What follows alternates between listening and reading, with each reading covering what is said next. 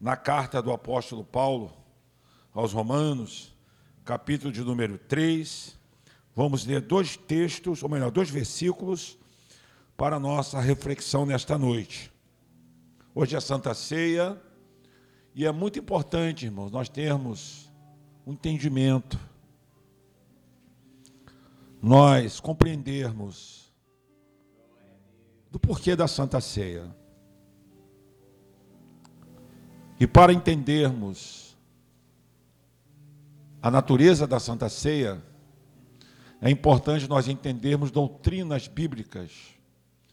E uma doutrina fundamental que está extremamente vinculada à Santa Ceia, que é a Eucaristia, ou seja, ação de graças, é a doutrina bíblica da expiação através da morte do Senhor Jesus.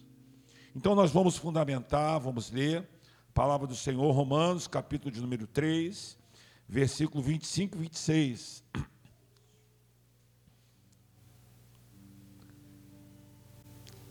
Louvado seja Deus. Todos acharam? Diz assim a palavra de Deus. O qual Deus propôs para a propiciação pela fé no seu sangue para demonstrar sua justiça pela remissão dos pecados dantes cometidos sob a paciência de Deus, para demonstração da sua justiça nesse tempo presente, para que ele seja justo e justificador daquele que tem fé em Jesus. Podeis tomar assento, por gentileza? Então hoje nós vamos pensar, nós vamos refletir. O primeiro culto, como nós falamos, o cardápio é o mesmo, mas o, sabor pode ser diferente. A mensagem é a mesma, mas o cardápio pode ser diferente, o sabor pode ser diferente. Então preste atenção, a doutrina bíblica da expiação através da morte e da ressurreição de Cristo. Porque, irmãos, a ressurreição do Senhor, ela autentica, ela confirma, ela ratifica, ela corrobora, ela concretiza aquilo que o Senhor Jesus realizou por nós na cruz do Calvário. Então preste bem atenção. O apóstolo Paulo aqui está mostrando claramente que a nossa justificação se dá através da expiação, através da expiação. Eu quero pedir às crianças, por favor, que sentem nesse, nesse terceiro banco ali, ó, por favor, as crianças, tá? Para deixar os nossos irmãos livres aqui. Por favor, senta ali, Maria, no terceiro banco, por favor. Tá? Glória a Deus. Faz essa gentileza. Obrigado. Amém. Que bom que vocês são obedientes. Glória a Deus por isso. né? Graças a Deus, né? Então, preste bem atenção, irmãos. Preste bem atenção.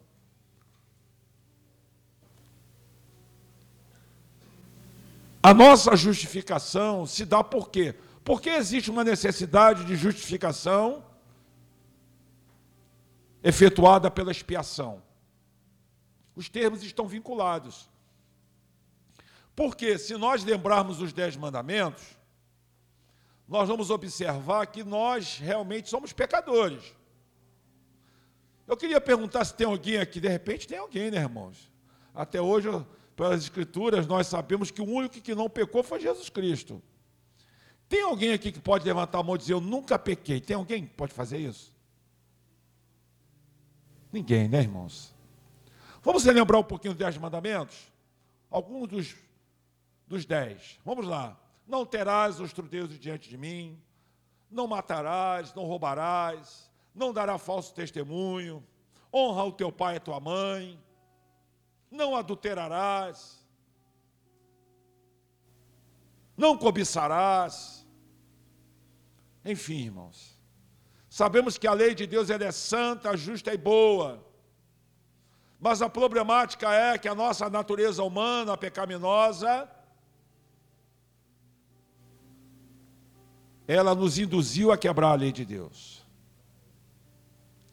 E uma vez quebrando o mandamento, uma vez pecando contra o Senhor, nós nos, tomamos, nos tornamos culpados. E na condição de culpados, sabemos que naquele grande dia, o justo juiz estará imputando aplicando a justa punição para quem merece. Então, logo, meus amados irmãos, o que nós merecemos, por mérito, por isso que a salvação não é por mérito, é por graça. Você pode glorificar a Deus que a salvação é pela graça de Deus. Por mérito, nós merecemos a condenação. Estava pregando para um cidadão, foi, acho que foi ontem, ontem, estava falando com ele o seguinte: você imagine hoje, irmãos, um camarada que é presidiário.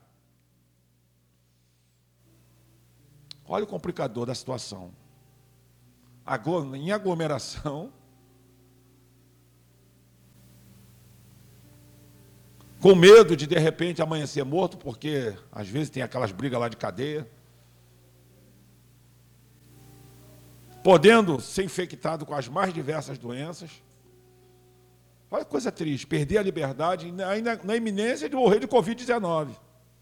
Agora imagine uma pessoa que passa 5, 10, 15, 20, inclusive o Bolsonaro aumentou a pena para 40 anos, a pena máxima, que era de 30.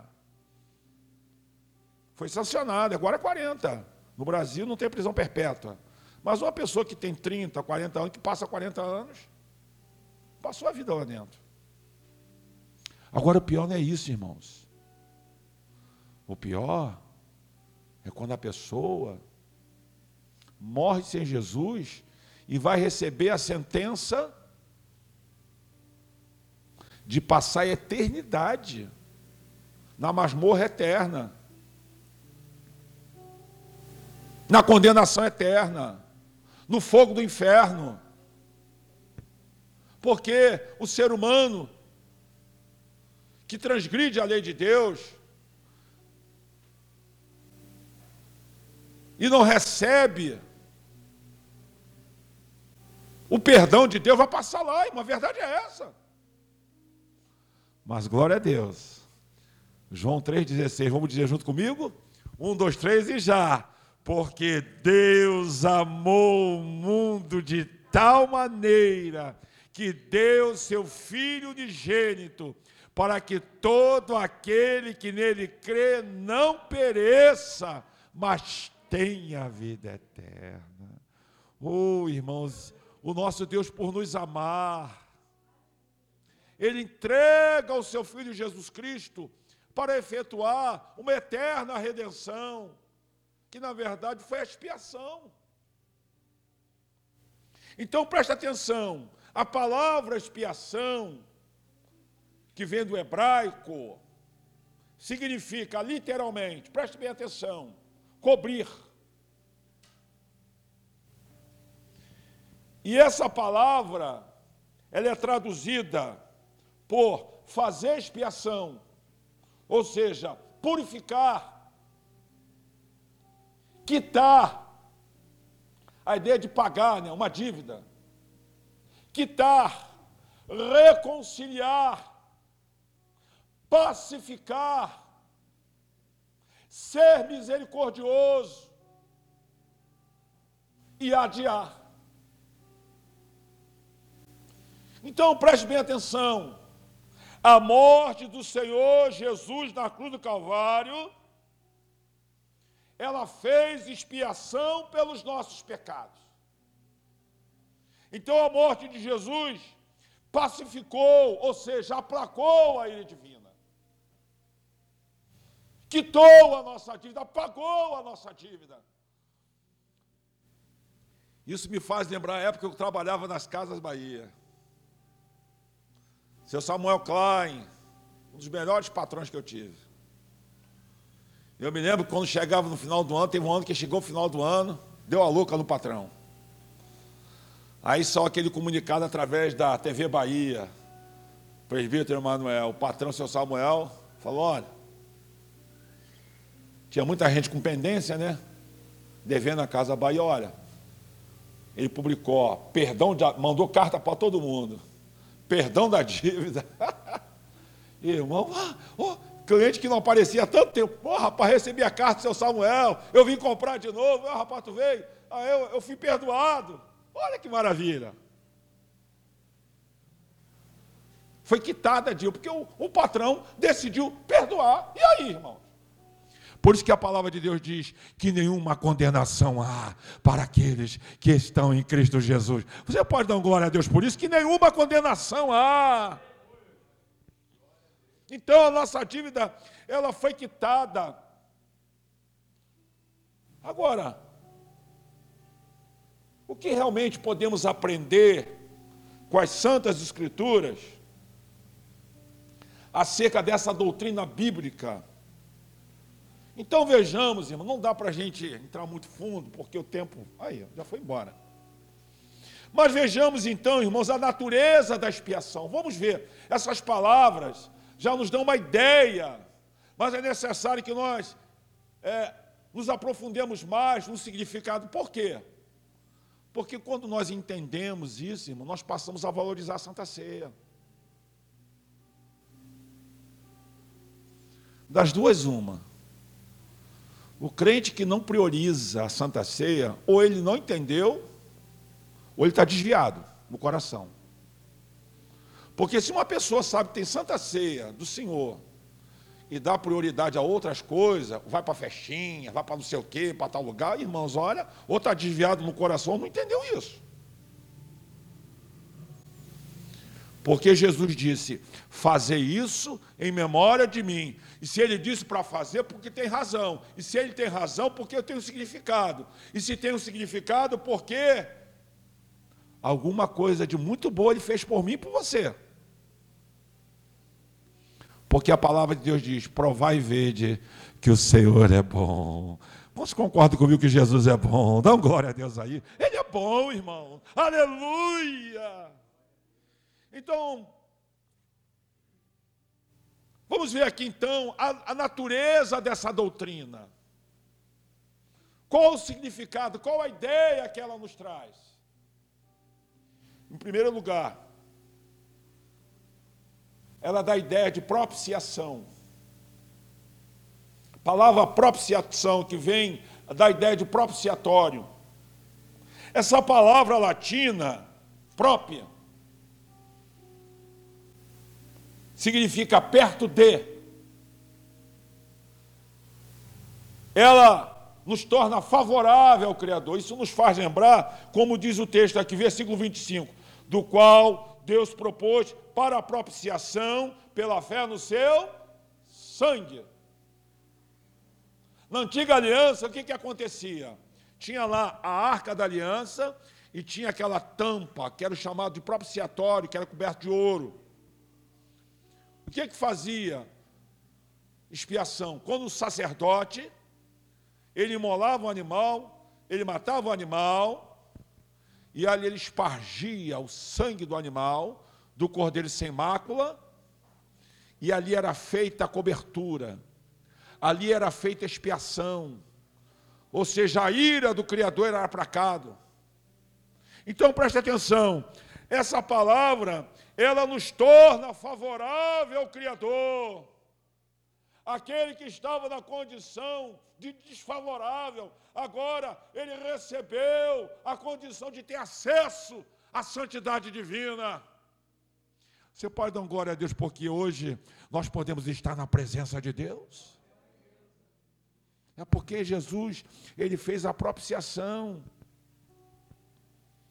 Porque, irmãos, a palavra de Deus diz que todos pecaram e carecem da glória de Deus.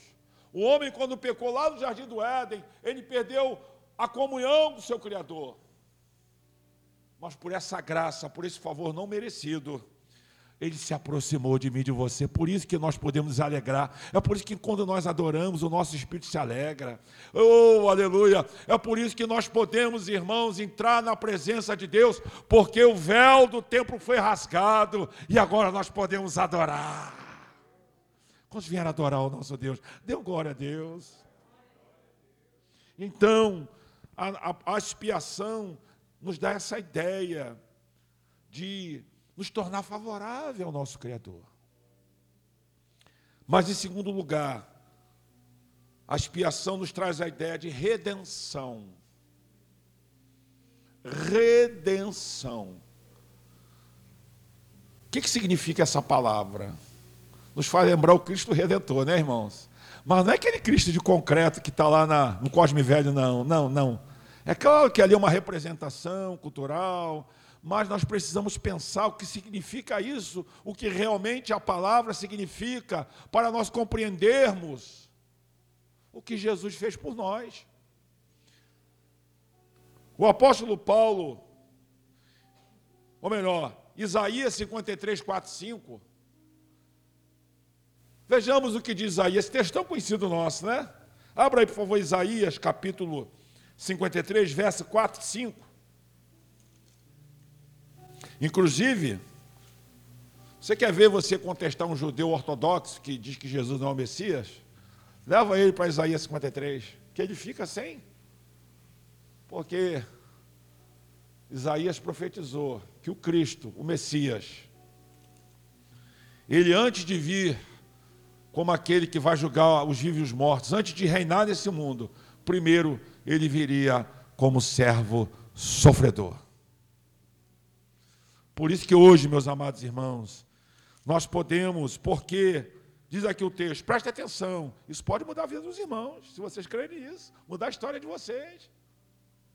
Aleluia. Olha o que, que, diz aqui o versículo 4. Verdadeiramente Ele tomou sobre si as nossas enfermidades e as nossas dores levou sobre si, e nós o reputamos por aflito, ferido de Deus e oprimido mas ele foi ferido pelas nossas transgressões e moído pelas nossas iniquidades. O castigo que nos traz a paz estava sobre ele, e pelas suas chagas e pelas suas pisaduras nós fomos sarados.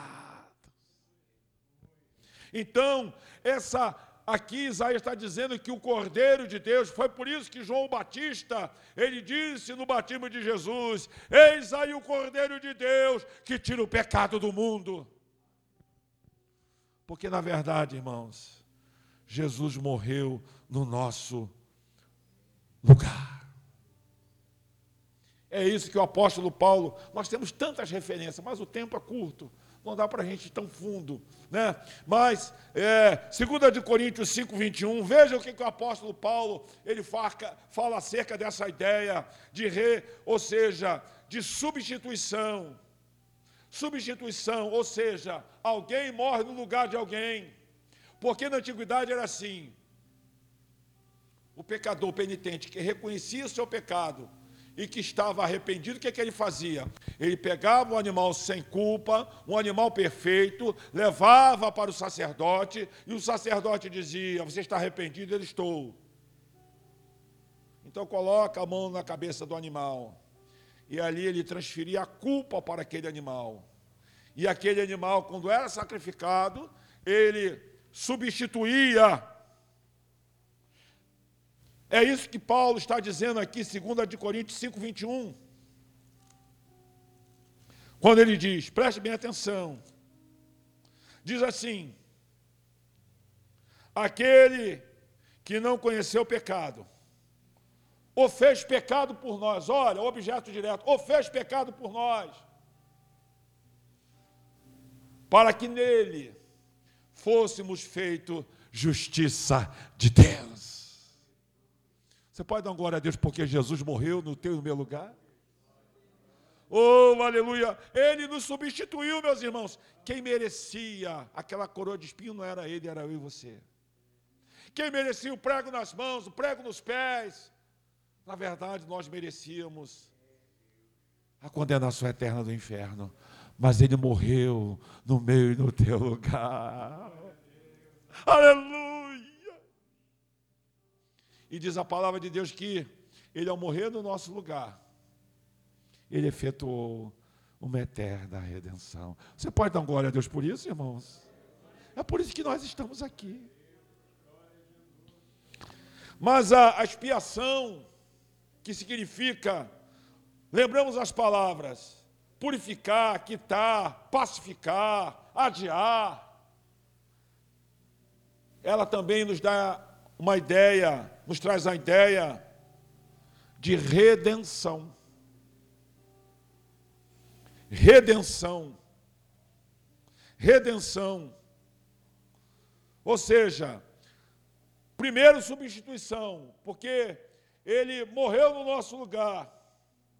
Mas redenção, que tem a ver com a questão de redimir, significa justamente que ele pagou um alto preço por nós. Quem lembra daquele hino antigo que diz assim: Sei que foi pago um alto preço. Antigo, né, irmã Joana? Lá dos 30, 40 anos atrás. Lindo, lindo. Para que eu fosse um contigo, meu irmão. Quando Jesus derramou sua vida, ele pensava em ti, ele pensava em mim, pensava em nós. Por isso, meus irmãos, que na família de Deus não tem essa, pode ser nordestino, pode ser carioca, pode ser mineiro, pode ser asiático, pode ser irmãos, irmãos aí, pode ser de esquerda, pode ser de direita, pode ser de centro, não importa. O importante pode ser pobre, pode ser rico, todos nós somos irmãos em Cristo Jesus, porque alguém nos comprou, aleluia. Ou seja, oh, aleluia, comprado por um bom preço.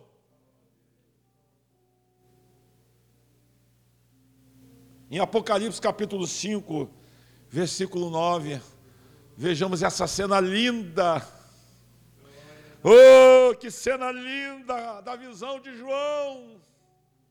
Abra comigo a sua Bíblia. João, é, Apocalipse, capítulo 5, versículo 9, que diz assim: preste bem atenção, depois você lê o contexto em casa, com mais calma, porque João se viu no céu, e ali no céu, um anjo chegou bradando, dizendo com grande voz, versículo 2: Quem é digno de abrir o livro e de desatar os seus sete selos? O livro da revelação, que estava ali, a questão do livro da vida. Aí diz que João chorava muito, porque Ninguém no céu, nem na terra, nem debaixo da terra, pode abrir o livro nem olhar para ele.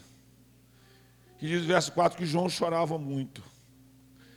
Mas diz o verso 5 que um dos anciões disse para João: Não chores. Oh, aleluia. De repente você está chorando por alguma razão. Não chores, porque o Consolador está aqui para te ajudar. Qual o nome da senhora mesmo? Jesus vai secar. Eu profetizo em nome de Jesus que se a senhora entregar a sua vida de Jesus. Oh, aleluia. Tem uma irmã aqui que entrou aqui como a senhora. Fica de pé, irmãzita. Lembra, irmãzita, como a irmã entrou? Oh, aleluia. Entrou como você aqui. Quantos anos que a irmã serve a Deus com a gente aqui, irmã? 14 anos.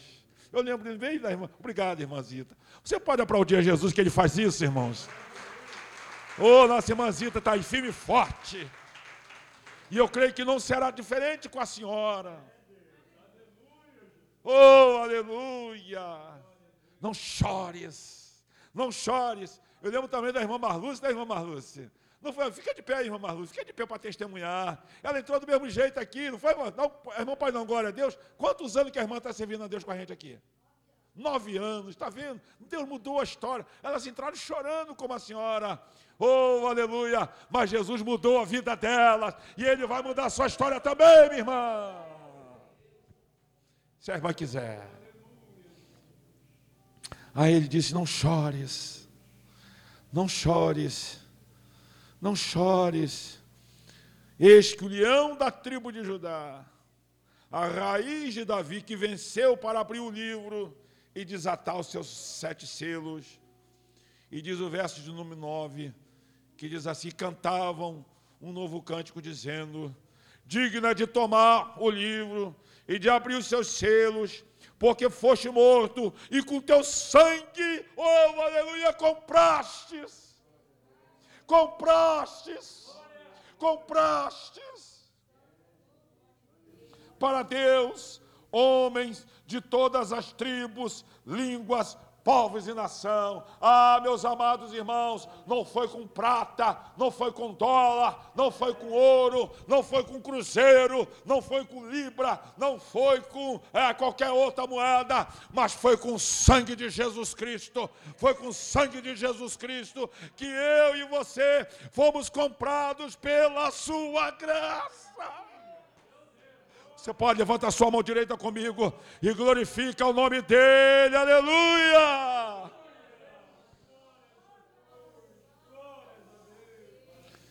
Isso nos dá a ideia de como era a escravatura na antiguidade. Quando aquele senhor que tinha abastado, tinha dinheiro, chegava no mercado de escravos, aí ele dizia: Eu quero aquele escravo, eu quero aquele escravo, mas o escravo é caro, não importa, eu quero comprar ele. Oh, aleluia! E quando aquele senhor comprava aquele escravo, e aquele escravo, ele passava ali aquele tempo ali, meus amados irmãos, dentro ali daquela, daquela, daquela fazenda, daquela propriedade. Aí, segundo a lei judaica, chegava um ano, o sétimo ano, ele tinha que libertar o escravo. Agora é o ano da remissão. Está lá escrito lá, no livro de Êxodo, Deuteronômio. Aí o Senhor, ó, vou dar a tua liberdade. Mas aí os caras pensam, não, peraí. Esse senhor é tão bom, me trata tão bem. Ele é tão bom. Ah, eu não quero minha liberdade, não. Aí ele pegava a ponta de tipo um prego, um avilax, dá o um nome, né? Ele furava a orelha e significava o seguinte: oh, oh, aleluia, a partir de hoje eu serei um escravo voluntário.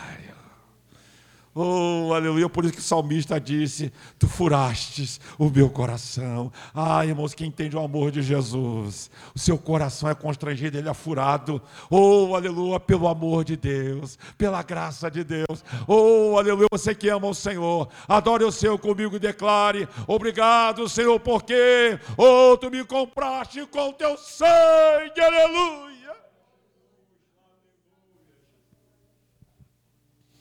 Mas essa palavra também dá ideia de a doutrina da, da expiação, ideia também de redenção, ou melhor, de reconciliação. Você quer ver uma coisa? Coisa triste. Eu citei aqui no, no primeiro culto uma cena muito triste, irmãos. Foi no ano passado. Os irmãos sabem nós estamos estudando aí essa ciência chamada direito, e no processo de você tem que fazer as chamadas práticas jurídicas, né? Mas uma cena triste que eu me lembro, de tantas, tantas cenas tristes que eu vi ali nessa questão aí. Eu me lembro que numa audiência de instrução e julgamento, dois irmãos, sem se falar, uma irmã e um irmão, a irmã processou o irmão, porque o irmão era violento. E ali a defensora pública, juntamente com o promotor, estavam tentando fazer a conciliação dos dois. Não, chama ele aqui, mas ele não quer vir. Ele não quer vir na sala. Aí aquela coisa toda, o juiz chama, vamos tentar. Porque hoje, irmãos, a justiça, antes de ir para a decisão ou a sentença final do juiz, o juiz tenta promover a conciliação. A, a a, a chamada mediação, para tentar resolver antes de, de o juiz ter que decidir né, se vai punir, se não vai. E ali, irmão, com muito custo, aquela defensora pública conseguiu persuadir aquele irmão a fazer um acordo com a irmã. Eu fiquei pensando, coisa triste, quando pessoas de sangue estão em conflito, são inimigos. Que coisa triste, a irmã inimizade dentro de casa. Às vezes tem esse casal que não se fala, irmãos de igreja que não se falam. Tem misericórdia, Jesus. Irmão de sangue que não se fala. Às vezes sabemos que uma parte, ela não é a parte culpada, a outra que quer. Então é complicado isso. Mas em relação a Deus, irmãos, nós éramos inimigos. Nós éramos inimigos do Senhor por causa dos nossos pecados. Mas Jesus, o nosso irmão mais velho, ele fez a mediação, ele fez a reconciliação. Oh, aleluia! Porque quando ele morre na cruz do Calvário por mim e por você, aleluia! Ele nos reconcilia com o nosso Criador. Foi por isso que o apóstolo Paulo escreveu em 2 Coríntios 5, 18 e 19. Vamos ler para concluirmos essa mensagem. Ele diz assim, versículo 18: E tudo isso provém de Deus, que nos reconciliou consigo mesmo por Jesus Cristo e nos deu o ministério da reconciliação. Isto é, Deus estava em Cristo reconciliando consigo o mundo, não lhes imputando os seus pecados, e nos pôs a palavra da reconciliação. Você pode dar glória a Deus porque você foi reconciliado com o Senhor? Portanto, meus irmãos, a conclusão que nós chegamos nessa noite é que a Santa Ceia é uma festa onde nós celebramos isso onde nós celebramos a morte e a ressurreição do Senhor. Porque, irmãos, qual o resultado disso? Qual o resultado de tudo isso em nossas vidas? O resultado é que há livramento do pecado, libertação da morte eterna, da condenação eterna do inferno o dom da vida eterna, vida vitoriosa contra o diabo, contra Satanás e contra o mundo. Nos coloquemos de pé em nome de Jesus, irmãos. A igreja de olhos fechados, vamos orar agora. Pai, em nome de Jesus, queremos te agradecer, meu Deus, porque tu nos dá a oportunidade de ter as nossas vidas reconciliadas, perdoadas transformadas, reconciliadas por Ti, Senhor.